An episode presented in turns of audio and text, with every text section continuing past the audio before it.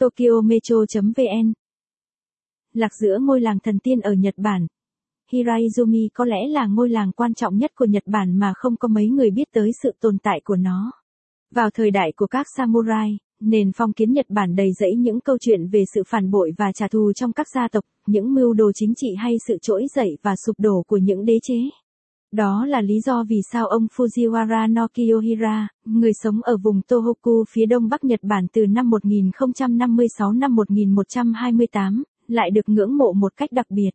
Mặc dù mất cả cha, vợ và con cái do bị phản bội, ông Fujiwara vẫn quyết không đi theo con đường trả thù hay chiến tranh mà sử dụng khối tài sản to lớn cho mục đích hòa bình.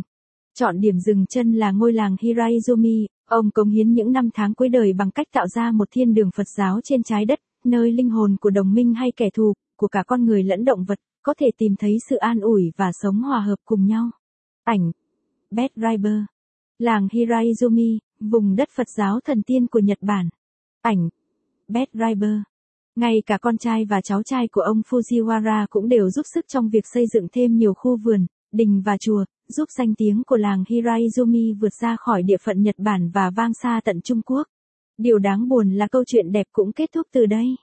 Vào năm 1189, sau 100 năm thanh bình dưới sự trông coi của ba thế hệ nhà Fujiwara, vùng đất lành của Phật giáo bị lãnh chúa Minamoto no Yoritomo tấn công để ông ta có thể trở thành một shogun tướng quân và thiết lập chế độ độc tài quân sự của mình ở Kamakura, một thị trấn khá gần với thủ đô Tokyo hiện nay. Trong những thế kỷ tiếp theo, sự bỏ bê và những vụ hỏa hoạn đã tàn phá các căn nhà gỗ tuyệt đẹp của Hiraizumi. Dù vậy, những thành tựu của gia tộc Fujiwara có ảnh hưởng rất lớn đến lịch sử Nhật Bản và chưa bao giờ phai nhạt trong trí tưởng tượng của. Nếu bạn thích bài viết này, vui lòng truy cập trang web tokyometro.vn để đọc tiếp.